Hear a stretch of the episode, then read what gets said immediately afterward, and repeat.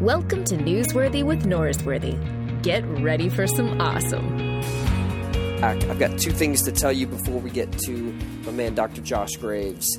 If you are wondering about how to respond to the needs of parents who have a son or daughter with same sex attraction, or you're searching for better ways to support men and women who experience same sex attraction within your congregation, or you need a safe place to resolve questions about faith and sexuality, join me in Dallas, Texas, October 27th through 29th for CenterPeace's E3 conference. This is an event that you heard me and Sally Gary talk about just two weeks ago.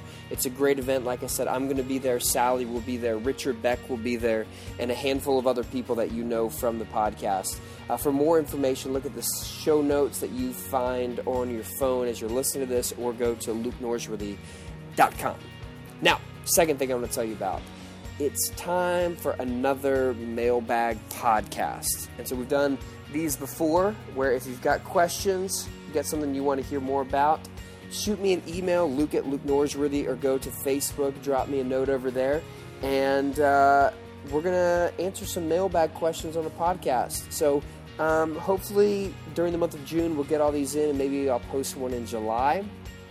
And so uh, send me questions that way, or if you want to hear your own voice in the podcast, record a voice memo, just like I'm doing right now for this introduction, on your phone, and then email it over to me, Luke at Luke Norsworthy, and uh, who knows, you might hear your own voice in the podcast.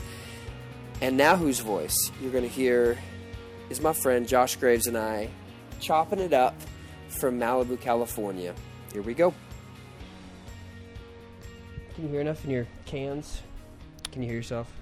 Yes. Check. Yes. All right, friends. Today we've got our old friend, Dr. Joshua Graves. Welcome. Luke, I'm honored to be with you again. Do you, I'm honored that you're honored. Do you know why I thought, you know, we need to have Josh back on? I don't actually. You know what happened?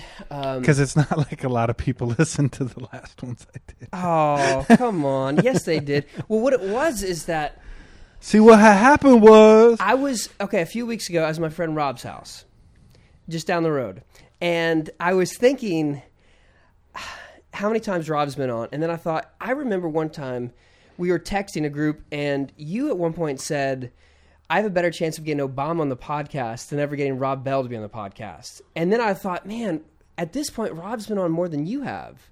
And so I really feel like I want to kind of level that back out and just make sure you don't feel left out. That's what the I'm not even going to play your game. Touche. You you win that one. One nothing. Let's not- go. not one nothing. No, you, you point well taken. I I, would- did say that, and I was could not have been wrong. now it would have helped if you'd have told me that some of the you had some contacts in the pipeline already. That, but game respects game. You're up one nothing. Let's roll. Uh, You're not going to give me anything to build on. That was my whole intro. I thought we could go somewhere. No, with that was so strong. I'm not even. And you're gonna just gonna lay down? No, I know when I'm beat. Well, you're a winner, so you don't you don't get beat very often. And so I do win a lot. You're a winner. I'm a win. I'm a three. Yeah, Enneagram three. Josh is a big. He's he's gone in hard on the Enneagram. I'm all in. you're deep on that. You actually had Suzanne and Ian out doing a conference. Suzanne has trained our staff, our ministry staff, our uh, administrative staff. We've done two sessions with our whole staff. Mm-hmm. And then she just recently did something with Ian for our entire church. And we invited Nashville churches and business community of Nashville. We had 485 people come for an introduction to the Enneagram on a Saturday in Nashville. That's like, great. yeah, you can't. There are well-known musicians who can't even get 400 people to come listen to them sometimes in I- Nashville. but that speaks to how awesome our friend Suzanne is. Yeah, Suzanne, Ian, super talented. Mhm. Um, I I was with them the week right after that. I don't know if they told you, but they're working on a podcast. That's right. They came to you. Yes. Luke, that's how you know you're moving up in the world. Before you'd have to like get in your little Ford Fiesta and like take your crappy crappy equipment to them and be like, "Hey, Lindsay, can I? I got to take a day off work." Now, like they're coming to they you come to me. Yeah. yeah. with with their uh with their guy, Yeah. our friend yeah, Chafee. He was there too. Yeah. It was, Jim. yeah, he was great. Jim listens to this, so He- he there does. you go, Jim. Oh, hey Jim. And uh, what you'll know is that you actually are going to be a guest on their podcast, which has already been recorded. That's right. Yeah. They quizzed me about being a three. A three, yeah. I'm pretty much the healthiest three they know. They don't know a lot of threes, I guess. They don't know a lot. Wade, Yeah. I'm the healthiest three they know. That's where they went to. So, Jonathan, I'm the healthiest, Healthiest. three they know. Palmer.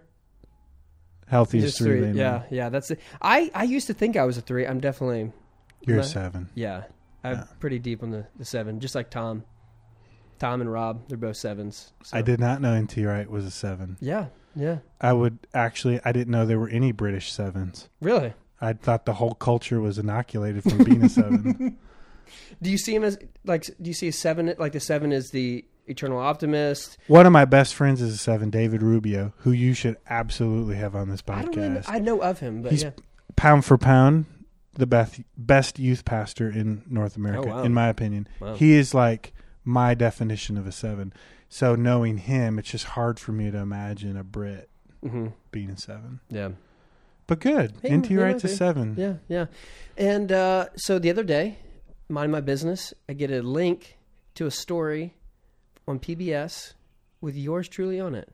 The Josh Graves story on PBS. Not really Josh Graves story, but some really cool stuff that you're doing. Uh, the story was really about your work with uh, integrating uh, the Christian community with uh, the Muslim community in Nashville, Tennessee. Yes, Did I say that all correctly? you got it. Okay, so before we get like jump into that, um, background, you your dissertation, your doctorate dissertation, um, became a book called uh, "Tearing Down How not to kill a How Muslim. Not to Kill a Muslim." Yes, I was close. Did, okay. Yeah, you had an author named Josh Graves who wrote How Not to Kill a Muslim on your podcast twice to talk about the book. but the first time was it was. You're right. You're right. that was the original title. Two nothing. You're Yeah. right. It was tearing down the walls. Well, we tried an ebook, Yeah, and then a publisher came back to us and said, Mhm. "We we want to work with this." So we changed the title. We added to the book. yeah, you punched it up, and uh, it's great. Like I've done your, um, you in that book do the Good Samaritan story in there, and I've just basically ripped it off and used it as a sermon. yeah, that's okay. It's a great book. You've done some good stuff there, and so that's kind of was that your introduction to? I, I guess in the book, don't you talk about uh, a basketball teammate of yours that you played with in Gennaro college? Daywood. Yeah, he was Chaldean, and we were we. Ta- I just talked about this as one of the pivotal things. So I grew up in Detroit. Black and white is a major source of tension, but there's also the largest Arab population in the world outside of the Middle East is in Detroit, and so there's a lot of tension uh, in the Arabic world. Arabic Muslims, Arabic Christians, Chaldeans, uh, Sunni, Shia, Sufi Muslims. And I had a friend who was Chaldean. He's actually Christian, but he quote looked Muslim. Yeah. And we were playing in a game, Rochester College. We were playing Marygrove College, and the student section of Marygrove started chanting, "He's a terrorist! He's a terrorist!" about my friend Gennaro. What year is this? This is 2001, two months after the towers fell. This is Oh. fall of 2001, Wow. and that was one of those seminal moments for me that I realized like this felt it felt like the 1960s, like the scapegoating, the other, the Yeah. we got we have someone we have to hate. Um, and there were a lot of other experiences I had Were you aware of the tension before that moment, like before Yeah. post 9/11? because I, I went to a large public high school, pretty diverse, and there was a lot of tension among the v- many ethnic groups. So I was aware of, and it was growing. Mm-hmm. Um, so, yeah, the dissertation, the book. Hold on, all- can we go back to the basketball game? yeah, Didn't you get a technical foul after that? I did. I used the F word. Well, Yeah. well, if you wouldn't have said that was the F word, I could have gone more with this. But now I'm just kind of done. I can't do anything with that. Yeah. Two to one. Okay, so uh, so that was your. How many technical fouls did you get in college? One. Just that one. Yep. Well, if you're going to use, it, I mean, there's a a, a righteous. Oh, I feel I feel really good about. Like I'll actually tell my kids about that. You be proud of that? Yeah, I feel pretty good about. That. I stand by my work. That's good. So here's here's how this all went. Okay. down. Yeah. Yeah. President Obama came to Nashville a few years ago, and one of the places he visited before he left is a place called Casa Azafrán, uh, Cafe Azafrán, or Casa Azafrán. There's people call it different names, but it's this center uh, for nonprofit work in Nashville, where Jews and Muslims and atheists and Christians who are doing what we would call humanitarian type work Okay. they office out of the same thing and they host conferences and it's really a fascinating Mhm. little venue um, and as part of that experience uh, obama had mentioned how impressed he was nashville has the largest kurdish population in the us Okay. um, of largest concentrations of kurds in the us live in nashville long story behind all that So he commented on that. Well, a, a really wealthy um, trust was sending a group of international reporters around the world in six weeks to cover the tension between Christians and Muslims in different parts of the world. Okay. And they had heard Obama's remarks about Kurds and how they're being treated in Nashville and the innovative stuff happening.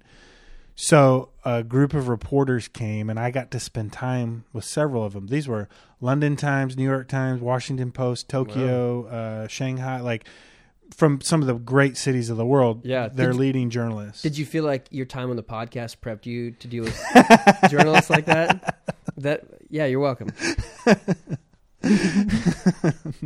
okay, so you spent time with these no, no, not at all. Okay, carry on. So you're interacting with the journalists from all over the world. And uh, one of the journalists, uh, now a friend, Kim Lawton, who's one of PBS's ma- main reporters, she covers a lot of stuff for religion and ethics. She started talking to me. She said, "I really want to do a piece um, on you." And I said, "I don't want it to be about me because I'm in. I'm involved in a lot of stuff." Wait, so when when did she say she wants to do a piece on you? after she had come to Nashville, I'd been on some panels. She had read the book, Give me time, like six months ago, year ago. uh, probably a year ago. okay, a year ago. And first of all, I didn't want it to be about me. Uh, five years ago, maybe I would have, but I'm just kind of I don't. Huh? Because when I was in college, a reporter wanted to do a story on me because I was 20 and I preached a little country church and I had dreadlocks, and I said, "Yeah, come on." You And- had dreadlocks, yeah. And your hair is just like so perfect now. It's hard to imagine you with dreadlocks. Well, you know, we all go through different phases. I was listening to a lot of Lenny. different Kravitz and- of perfection. So, I, hard but, being Luke. but I'm just saying. But I'm just saying, you were more humble as uh, someone who's well, 15 I years think down the road a- than- in anybody who does interfaith work, like there's so many w- unusual personalities involved. You do not want it to come about you, because if if if I'm removed, if I die, or if I take a different job, or if I yeah. if it's about the personality, then the work doesn't flourish and continue like it should. So she said, "I'd like to do uh, this piece about you and your passion for this work," and I said, "I, I don't. I'm not interested in that kind of piece. Like, if you want to come and really talk to the people on the ground that I'm working with, let's do it." But I also had uh, a reservation because just like if you're going to work with Fox or CNN or anybody, you're at their mercy. Like you don't know how they're going to present. I could have come off looking stupid. Yeah. I could have come off looking condescending or judgmental to people who feel differently about this. Um, and at the end of the day, I'm a pastor of a local church. Like I walk with people, I visit hospitals, I do counseling, I preach sermons. That's my whole job. And I'm not an activist in the traditional sense of the word. Yeah. So she talked a lot about how she wanted to do the story. She came to Nashville, spent three days with us, with several of my Muslim friends who are just salt of the earth leaders. And then they ran this story, and they did. It's nine about nine minutes. Mhm. PBS ran it last weekend on all of their um, American channels, and the response has just been wonderful. Yeah. So you're not going to let me say this, but I'm going to say it anyway. Uh, it's the most popular story they've done in the last year. Uh, there's a rumor of that. There's a rumor. And uh, from the guy who didn't want the piece to be about him, he's not going to acknowledge that. But clearly, this has struck a nerve. It's been something that people are connecting to on a great level. What do you think that is? Oh, I, it's several things. I mean, we're still living post 9 11 Mm-hmm. Islamophobia. Um, Trump has exacerbated the conversation with his co- comments about Muslim immigrants and maybe we should round up the Muslims who are here. Mm-hmm. Um, and there's just so much fear in the water. Yeah. So one of the things that uh, I, I forget who it was. It might have been an, an elder leader from Otter Creek said uh, in the piece was something about the importance of being at the table together. Like you have to like eat a meal with people. You know what I'm talking about? Was you remember that Got to be at the table. Yeah. yeah. Okay. So kind of explain that quote, and then I'm assuming that's goes hand in hand with your idea because obviously eh, you're putting your feet under table with a lot of these people in this work you're doing together. Why do you think that's so important? My pri- there's a lot of different ways people do interfaith work, Mm-hmm. but the primary way I think of interfaith work is hospitality Mm-hmm. and relationships. So hospitality is not just welcoming people, Mm-hmm. but it's being welcomed, and that's what's great about the table. Is it? It's the great equalizer. Power just Mhm. doesn't work at the table. Everybody's on an equal footing. I think that's Yeah. why Jesus uses the table. So, both in, in Christianity, Islam, Judaism, Baha'i, those are the four I know the best. Um, hospitality is central. Mhm. So when we do interfaith work, and those are the only groups I really feel called to do interfaith work. If you're a Jain, I love you, but I, you know, you got to draw the line somewhere. I don't even know what that is, to be honest with you. You Sorry. can you just watch the Oprah stuff. You can. It, there's some pretty fascinating stuff about it. Yeah, I'll- So the the because hospitality is so central in those four religions, we are using the table and food to bring people together to share the stories of our lives. What Mhm. matters to you most? What are you afraid of? What's giving you anxiety? Why do you love being a citizen of the U.S.? What does it mean to be a citizen of the United States? Yeah. Um, what's the, what are the central tenets of your faith? What do you think about the stereotypes that are out there? And when you're doing that, and you're drinking and you're eating, you're like fully in your body. You're not just in your head. You're in your whole body. You're fully present, and you're human, and you're at your best. Yeah, you said something uh, that it's not just giving hospitality, but receiving hospitality, or something to that extent, where it's not just you you giving people something, but also you receiving. A lot of people would think of doing work where you're reaching out to someone is that you're giving them something. Why do you think it's important to also be receiving? When you're giving, you're still in power. Okay. When you're receiving, you're in a position of humility. Hmm. right? Like, let's take uh, working with homeless men, which I, I know a decent amount about from when I lived in Detroit. You can get rich white people excited about serving the poor and the homeless as long as they get to stay in the side of the giver because you Hmm. still have the power. I'm doing this for you. I'm giving up my Sunday. I'm on this side of the table handing out food or handing out coats. So there's still an exchange or a recognition that somebody is a little bit higher than the other person receiving. Mm-hmm. But the hospitality we're talking about is being received. Uh, you're putting yourself. You're going into a home you don't know. So you, it's it's mutual. It has to be a mutual exchange. And I, this is one thing I love about Jesus. It's not like Jesus, like everybody, you're coming to my house, and I got the pool, and we're Yeah. gonna watch Steph Curry tonight, and you know it's gonna be off the hook. He he like he's like, hey Zacchaeus, I'm coming to your house. Hmm. Yeah, yeah, because you're, you're He's relying on their hospitality. The women kept his ministry going. He's relying on their hospitality. and so part of doing community is where you're not always the one in power, Right. and that or you- control. That's big. Control. Yeah. What do you think? The, what the menu is, who's going to talk. Yeah, Yeah. because that could come across as very demeaning to someone else if they're always seen as just the, the person who's receiving, Right. and they're not. It's like the. Um, I was talking to. Um, do you know uh, Jamie Wright, the the world's very worst missionary or whatever? her name Yes. Is? Yeah. Okay. I, well, I know her through social media. Yeah, yeah, She's very funny, very brilliant person. But she was talking about the experience of someone in uh, uh, underdeveloped country, and a group comes down from the United States, and they're going to build a house. And so there's this man, this provider for his family, and he's watching a 12 year old girl. Um, as a father of daughters, I don't mean this to mean to girls, but like a 12 year old boy. Uh, inappropriately even using a hammer and nails building a house for him and he just sits there and watches like what does it do for the psyche as as a 34 year old father if i just saw some like preteen building a house for me and i'm going oh like i have to, this is what i i'm my life has digressed to uh, it- that's kind of the same idea as like we're Exactly. yeah so it respects their humanity It does. and it respects your own humanity it raises the level of humanity for everybody involved. Yeah. So uh, as I've, you've kind of been my go-to to like learn about this interaction because I don't. I'll be honest, like I don't. Yeah. I haven't really uh, in rural Southeast Ohio where I grew up. Not a lot of diversity. Yeah. Um, West Texas where I went to school. Not a great deal of diversity. So that this has not been on the. But now you're in Austin. Austin, and I'm yes, I it's a different world. But so you've been the go-to guy that I've I've gone to to learn a whole lot from this, and one of the things that I've appreciated and uh, I've I've gleaned a lot from you is this this this idea that you're going to have conversations with other people, but you're still a Jesus person, and you want to everyone to be a Jesus person because you're a Jesus person, but you also want to still respect where they are and um, their different idea of how to achieve the good life. You've uh, you, know Miroslav Volf's work better than I do, obviously, but you know that's his language of the good life. How how can people hold that tension of I'm going to accept you, you're going to be the table. I'm a Jesus person. I want everyone to be a Jesus person, but I know you're coming at this from a different perspective.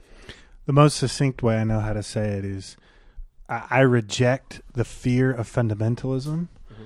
and I reject the ath- the apathy uh, and naivete of liberalism. So the way I approached this particular conversation, and, and by the way, the the whole idea Christ plays in ten thousand places. Like I don't think that everybody's called to do interfaith work. I don't think everyone's called to work in sex trafficking, or I don't think everyone's called to to advocate for the homeless or for refugees and, and immigrants. But I hope all of those are represented in a in a particular local church. And the, so the question is, what breaks your heart? What makes you come Yeah, alive? yeah, what yeah. what how are you wired?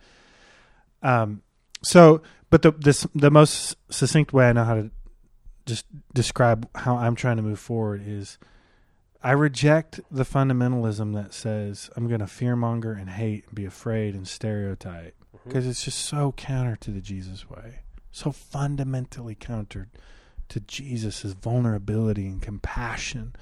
But I also want to reject kind of the liberal approach, which says we're traveling up the same mountain, we're just taking different paths. Christianity and Islam are very different. They have a decent amount in common, as Volf talks about in his great book, Allah.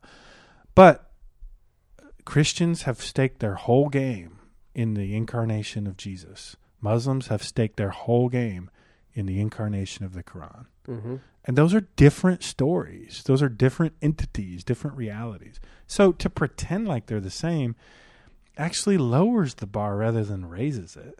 Okay, how does it how does it lower? Because a lot of people like this. We're going to coexist. We're all doing the same thing. We're all trying to go up the same mountain. Um, how does it actually lower it? By Because I think there's something about being made in the image of God which is found in our particularity. hmm. Like, you know, the worst thing a white person, not the worst thing, one of the worst things a white person can say to a black person is, man, I don't even see you as black. I just, you're just, you're just Steph Curry or you're just LeBron. Like I've ever gotten to say that before. yeah, you haven't said that.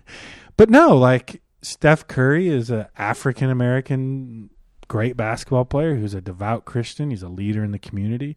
And part of what makes him who he is are his particularities. So for me to be like, ah, you're not black and I'm not white, it's like, no, like our image of God is revealed in our particularities. It's revealed in those who are uh, Latino women who study theology. Like those are the particularities that show us the image of God. So that's the problem for, with me for the liberal approaches. It's denying our particulars. And if if the gospels say anything, it's that God has revealed Himself in the very particular person of Jesus of Nazareth. Mm-hmm. Right? He wasn't just this, as Hitler envisioned, just this everyman. He was a very particular rabbinic Jewish male from a tiny town in Galilee. Yeah. First of all, anytime you can use Hitler as a part of the other camp from you, well done. It's hard to argue with that. Well done. Uh, so, it, but if you're going to try to say, okay, Jesus is a particular person, the image of God is revealed in our peculiarities. Um, like, how do you how do you balance? Particularities, not peculiar peculiarities. Particularities. I was about to give you a point for that. It was going to be two two, but then you kind of you screwed say it up yourself. I know. It's still two to one. Uh, It's like Richard Rohr says. okay, I screwed up the Richard Rohr quote the other day. Thanks for bringing it up. Two three go. No, it's still two. It's like two. ping pong. it's two two. It's two two. Um, uh, so how do you backstory? I was t- whatever. You don't need to hear the backstory. Um, it was I messed up, and I know this is gonna be hard for people to see. I misquoted Richard Rohr in a talk. Um, I know a lot of people just drop their phones right now hearing that. It's a lot for them to process. Um, I'm off course here. If we're gonna respect the what's the word with the p word Particularities. of people and the image of God that's revealed in those different Particularities. how do we do that if people are coming from different religious camps? So if I'm talking about particularity, singularity. I'm trying to come up with a rap so you can remember how to pronounce it. I'm just And part of it is you, you peculiar is right. It's what makes you you who you are. Um so it's just okay, think about in your relationship with Lindsay. Mhm. Uh, and I I hope this gets at what you just asked, but like you don't just love her generally. Like, hey wife, I love you. That's why I hate when people says, "Oh, the wife's calling." Well, guess what? That wife has a particular name. Mhm. You only have one. Well, you it- should. yeah. oh, Kara's calling me. My wife is calling me, and she's a particular person who has particular. But if you're okay, but if you're a Muslim person, yes, if you're a part of the religion of Islam and Mm-hmm. I'm a part of the religion of Christianity, Yes. um, do I still see? Okay, the image of God is still in you, yes. just like you. I'm pointing as an, uh, a Muslim person sitting in that chair right there. The image of God is still in you. I'm honoring that, but the way that I understand the way that God has worked to reveal what that image actually looks like is different in me than it is in you. And so for me, it's the person of Jesus. For you, it's the incarnation of the Quran. Right? Correct. Close, right? no, it's exactly Random. right. Okay. Um, and so I acknowledge the difference in the way that we understand the image of God. The, acknowledging the difference is part of what honors the image of God. Um, there's, I, I, I don't. Uh, th- this is where I would normally go into a whole thing about the idea of revelation, not the book in the New Testament, but just the theological category of revelation. We, I don't want to do that. Why not? Well, it's just it's too esoteric. I, I don't have a quick way to do it. Okay. I'm not saying your listeners are dumb. You're just saying I'm dumb. Dr. Graves, if you need to call me dumb. No, no, no. I'm It's just right. saying it's not. It's not worth it. The payoff's not worth Okay, it. I know. enough. I know where it goes. But if you are uniquely committed to the particular claims of your religion, the Mhm. death and burial and resurrection of Jesus, Mhm. and Amir Aran, who's a neurosurgeon at Vanderbilt, who's committed to the particular revelations as expressed in the Quran, as he lives those out, and I live those out, the city of Nashville should be better off because we're we're committed to those particularities. Mhm. Now, some people fundamentally disagree with that because they think Islam is inherently deceiving. Oh, they have to lie to you. Do you know about that? Or they're supposed to lie to you. Um, or it's they're trying to get everybody with Sharia law. So some people would be like, yeah, if they live out their, if you let them live out their particular. But my experience, which is all I can really base what I know on, is what I've experienced. Is the the major overwhelming majority of Muslim neighbors that I've worked with, when they are committed to their particularities, which are different than Christian specific particularities, the city of Nashville is better. Yeah. Now, at the end of the day, I still want my Muslim friends to become Jesus people because I think Jesus is the greatest thing that's ever happened to the world. Period. Me but too. if they don't, I'm not going to I'm not my friendship's done over. Yeah. It's just starting. Okay, so let's go back to Richard Rohr. You met Richard Rohr last fall. You're tight with him. You're close. You read his work, right? I, yeah, I You've do. read some of his stuff. I would not say I'm tight with him. I met him because you knew him. Okay, well, Mm-hmm. I, I feel like it was a connection that he really appreciated. So he liked you. I like to think in my head he did. And one of the things that he might have talked about then, if not, he's talked about it elsewhere, is the idea of the cosmic Christ. Are you familiar with his teaching? Absolutely. Okay, so as we're thinking of, Like the, every other sermon at Otter Creek Church, brought to you by the Cosmic Christ. do you really preach about it? it's it's one, it's been one of the five or six most important things I've learned in the last two years, Why is that? and it's been in the Bible the whole time. Yeah. Uh, okay, so when I went to seminary, I got really interested in the Anabaptist view of theology. Yoder, hmm Lee Camp's been a huge influence. You need to have him on the podcast. I need to, yeah. and and the Anabaptist tradition, Yoder, the Mennonites, Mhm. it's all about the particularity. hmm And then Richard Rohr comes along and says, "Yes, but he's not just Jesus of Nazareth. He's the Christ of the whole cosmos. The whole world has been reconciled. Every planet, if other planets have people living like as far as you can see, as far as Hubble can like the cosmic Christ reigns over the whole thing, and the cosmic Christ is also Jesus of Nazareth, a town of less than you know 500 people. And welcome to the ultimate mystery and paradox of Christian faith. The Yeah. cosmic Christ is the Nazarene. So if someone at your church hears you saying this, uh, they've never heard it before, what's your 30 second, this is what the cosmic Christ means? Oh, I just have him read Colossians 1 Okay. or Romans 8. I really do. Okay, Like, Colossians 1, what section? Well, the the very Colossians one, the very first section where it says that Jesus is the the whole divine principle that holds the whole world together. Everything has been reconciled, reconciled. All powers, all authorities, everything's been reconciled through Him on the cross and in the resurrection. So, I mean, you can go to Romans eight. You can go to the resurrection scene in the Gospel Mhm. of John. You can go to to uh, Revelation, which is the ultimate cosmic Christ. But it, it is this idea um, that God is not all things, but God is in everything, Mm-hmm. everywhere. And there's nowhere you can go that God isn't because he is the cosmic Christ who rules over the whole planet. Yeah. Now, so some uh, some of where you go with the cosmic Christ is that God is revealed in Jesus of Nazareth, Yes. but he's The also cosmic Christ became Jesus of Nazareth. Beca- yeah, they're two different. Okay, but the cosmic Christ can also appear elsewhere in other people, right? And so that am I tracking with your understanding of it? If you believe in the Holy Spirit, yeah. yeah, but then you could get to the end of that and say, well, the cosmic Christ appeared uh, maybe in the Quran or in Muhammad. Can you get there? Me personally, Yeah. no. Okay. Why not? Well, th- so this is a debate about progressive revelation, which is a really fun. Mm-hmm. Jews and Christians and Muslims all believe in progressive re- revelation, meaning God keeps speaking. Mm-hmm. And so, uh, for instance, textual scholars note that so much of the Quran, I don't know how much, 70, 80% of the Quran is based on the Jewish and Christian scriptures. Like you could not have the Quran. Jesus, Mm-hmm. Isa is mentioned all the time.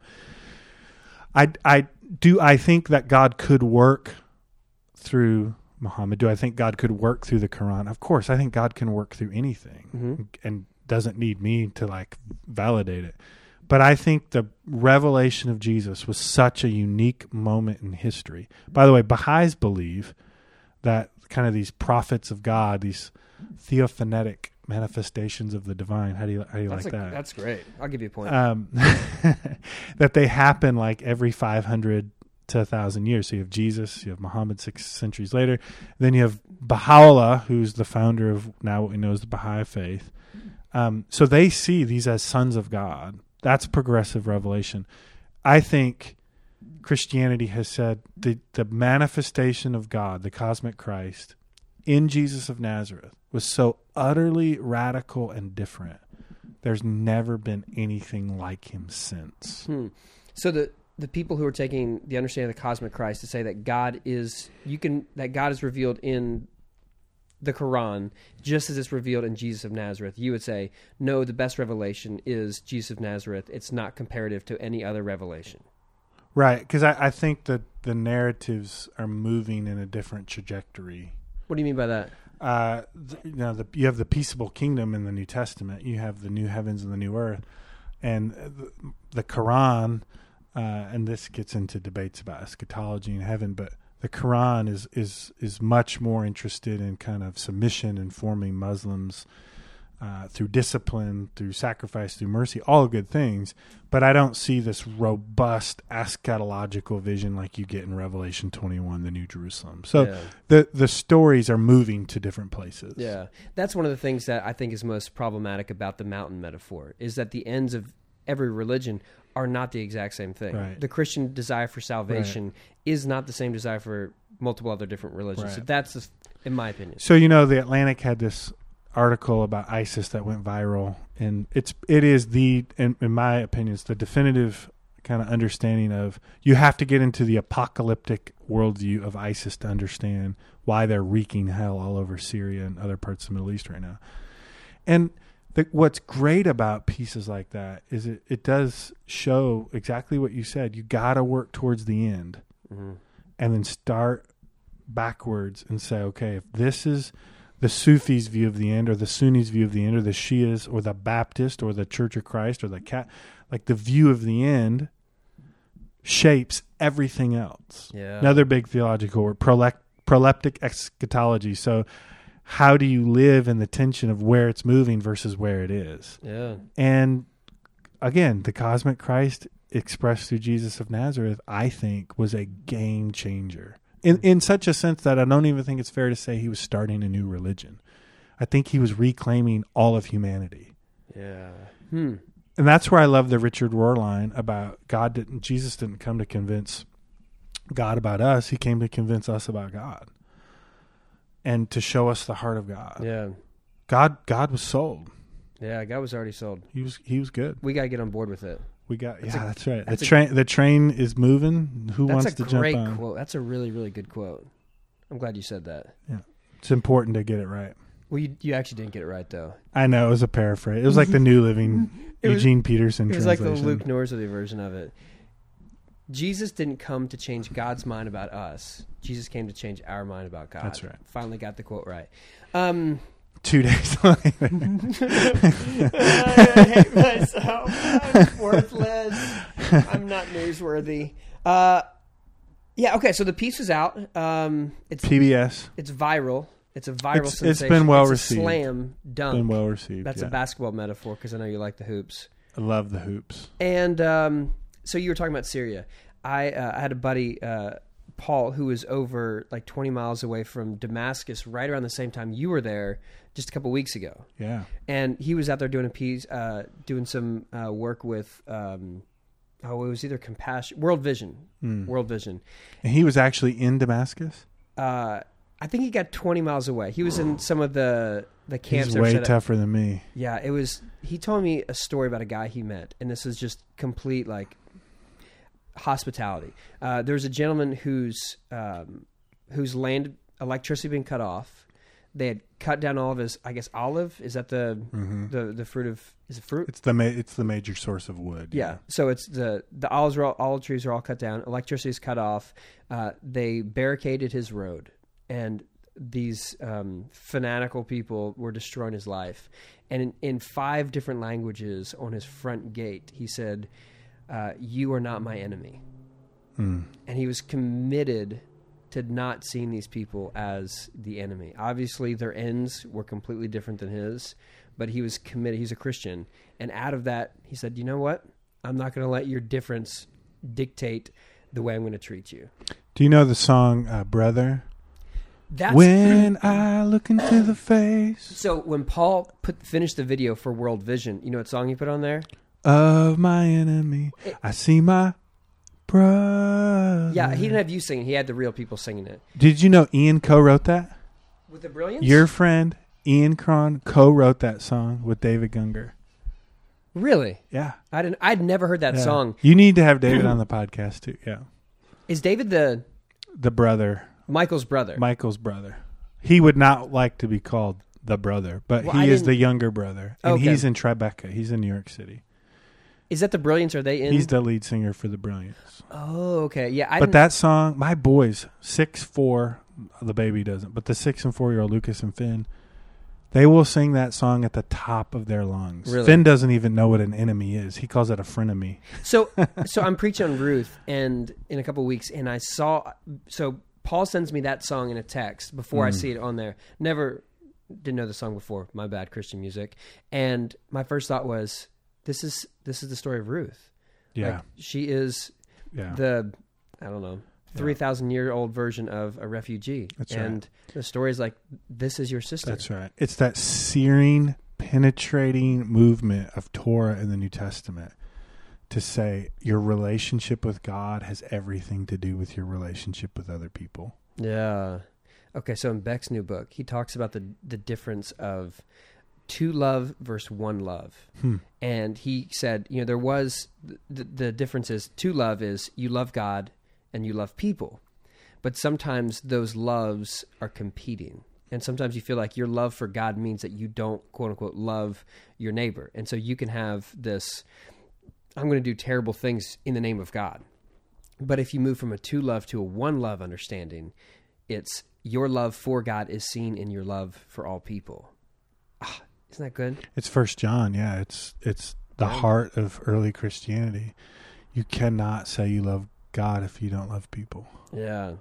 The way you love people is the way you love God. And what I find inspiring about your work is this idea, like this big, uh, kind of amorphous, hard to get your head around idea of, you know, loving your neighbor, loving people who are different from you, can be boiled down to something as simple as a meal together Yeah, and just getting to know people. that's right. Love Amir, uh, love Daoud, love Brooke, Mhm. love the Ferdosi family. I don't have to love all 1.5 billion Muslims in the world. I Yeah. just I just have to have my eyes open to the Muslim neighbors who live in Nashville, yeah. who I'm compelled to love yeah. and be loved by. And to that- allow them to love me too, That's good. And to make yourself vulnerable, to, and to be available and vulnerable to them too. which is a giving up of power and control. Which is kind of like the the Jesus move. It is, and then you're most alive. Yeah, um, I love it. I love it. Um, so um, people don't know anything about this. They're trying to figure out how do I uh, love my enemy? How do I love my neighbor? They're not enemies, but how do I love people who are different from me? Uh, the, there's a great book called uh, "How Not to Kill a Muslim." Thank you. You're How not to kill a Muslim? Go on Amazon. Do it. Buy it. Give a good rating to it. Uh, what else are you working on these days? Anything else? Uh, survival. We have a newborn in our house. Oliver. So the other day, a friend texted me, one of my good friends who loves NBA basketball. We usually text during the playoff games, and he's like, "Where are you? Are you going to respond? Where are you?" I'd gone to bed at nine twenty. We have a nine month old boy named Oliver in our house, and he is dominating. That's what I'm working on right now. Yeah, he's a, that's a game changer. Um, yeah, my youngest is like two now, and so it's sleeping normally, and it's. My alarm's going off. Can you hear that? I just turned it off. That's the alarm. Say we got to go. It's time to go get dinner. Um, All right. Josh, thanks for the time, Thank you. Lou. and it is always a pleasure to have you on the podcast. Thanks Thank for you. checking out Newsworthy with Norsworthy. Make sure to subscribe to the podcast on iTunes. You are now adjourned.